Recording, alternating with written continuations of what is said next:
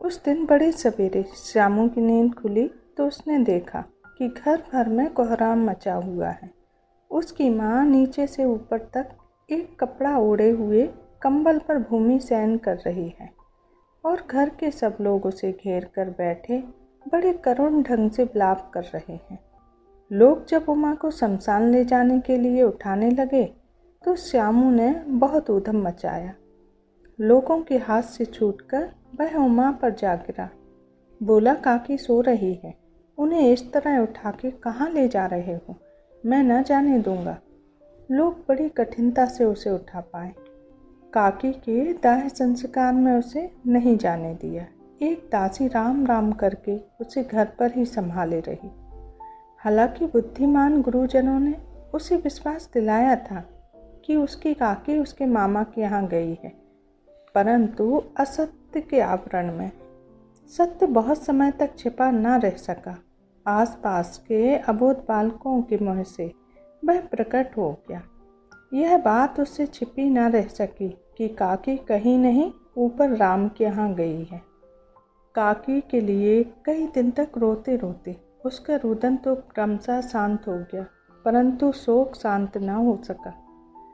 वर्षा के बाद एक दो दिन में ही पृथ्वी के ऊपर का पानी तो अगोचर हो जाता है, परंतु भीतर ही भीतर उसकी आर्द्रता जैसे बहुत दिन तक बनी रहती है।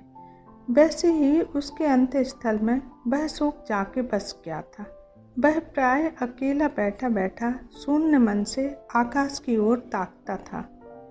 एक दिन उसने ऊपर आसमान में पतंग उड़ते देखी। ना जाने क्या सोचकर उसका हृदय खिल उठा। विश्वेश्वर के पास जाकर बोला काका, मुझे एक पतंग मंगा दो। पत्नी की मृत्यु के बाद विश्वेश्वर अनमने रहा करते थे।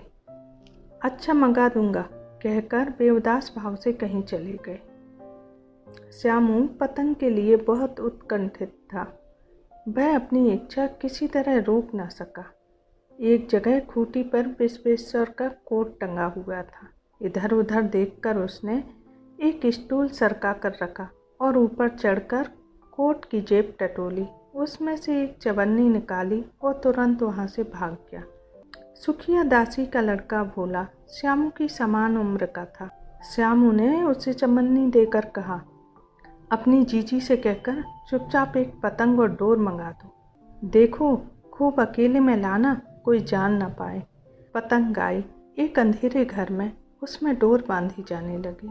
श्यामू ने धीरे से कहा, भोला, किसी से ना कहो तो एक बात कहूँ? भोला ने सिर हिलाकर कहा, नहीं, किसी से नहीं कहूँगा। श्यामू ने सिर हिलाकर कहा, मैं यह पतंग ऊपर राम के यहाँ भेजूँगा। इसे पकड़कर काकी नीचे उतरेगी। मैं लिखना नहीं जानता, नहीं तो इस पर काकी लिख देता।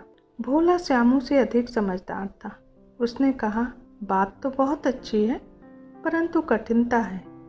यह डोर पतली है। इसे पकड़कर काकी उतर नहीं सकती। इसके टूट जाने का डर है। पतंग में मोटी रस्सी हो तो सब ठीक हो जाएगा। श्यामू गंभीर हो गया। परेशानी यह थी कि मोटी रस्सी मंगाई कैसे जाए। पैसे पास में थे नहीं। और घर के जो लोग उसकी काकी को बिना दया माया के जला आए हैं, वे उसे इस काम के लिए कुछ नहीं देंगे। उस दिन श्यामू को चिंता के मारे बड़ी रात तक नींद नहीं आई। पहले दिन की तरकीब से दूसरे दिन उसने विश्वेश्वर के कोट से फिर एक रुपया निकाला। ले जाकर भोला को दिया और बोला, देख भोला, किसी को मालूम ना होने पाए। अच्छी अच्छी दो रस्सियाँ मंगा दे, एक रस्सी ओछी पड़ेगी। जवाहर भैया से मैं एक कागज़ पर काकी लिखवा कर रखूँगा। नाम की चिट रहेगी तो पतंग उन्हीं के पास पहुँचेगी। दो घंटे बाद प्रफुल्ल मन से श्यामू और भोला अंधेरी कोठरी में बैठे बैठे पतंग में रस्सी बाँध रहे थे। अचानक शुभ कार्य में विघन की तरह उग्र रूप धारण किए हुए विश्वेश्वर वहाँ आ पहुँचे।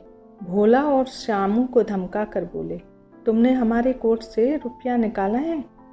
भोला सक पका कर एक ही डांट में सब कुछ बोल गया। बोला, श्यामू भैया ने रस्सी और पतंग मंगाने के लिए निकाला था।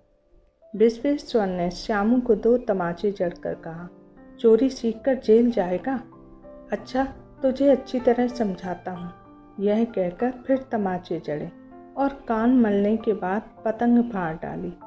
अब रस्सियों की ओर देखकर कहा, ये किसने मंगाई? भोला ने कहा, इन्होंने मंगाई थी। कहते थे, इनसे पतंग तानकर काकी को राम के यहाँ से नीचे उतारेंगे। विश्वेश्वर हैरान होकर वहीं खड़े रह गए। उन्होंने फटी हुई पतंग उठाकर देखी। उस पर चिपके हुए कागज़ पर लिखा हुआ था, काकी। यह देखकर उनका गुस्सा शांत हो जाता है और वह अपने किए पर बहुत दुखी होते हैं और पछताने लगते हैं। कहानी यही समाप्त आपको कहानी पसंद आई हो तो आप लाइक कीजिए कमेंट कीजिए और सब्सक्राइब कीजिए। मिलते हैं एक नई कहानी के साथ।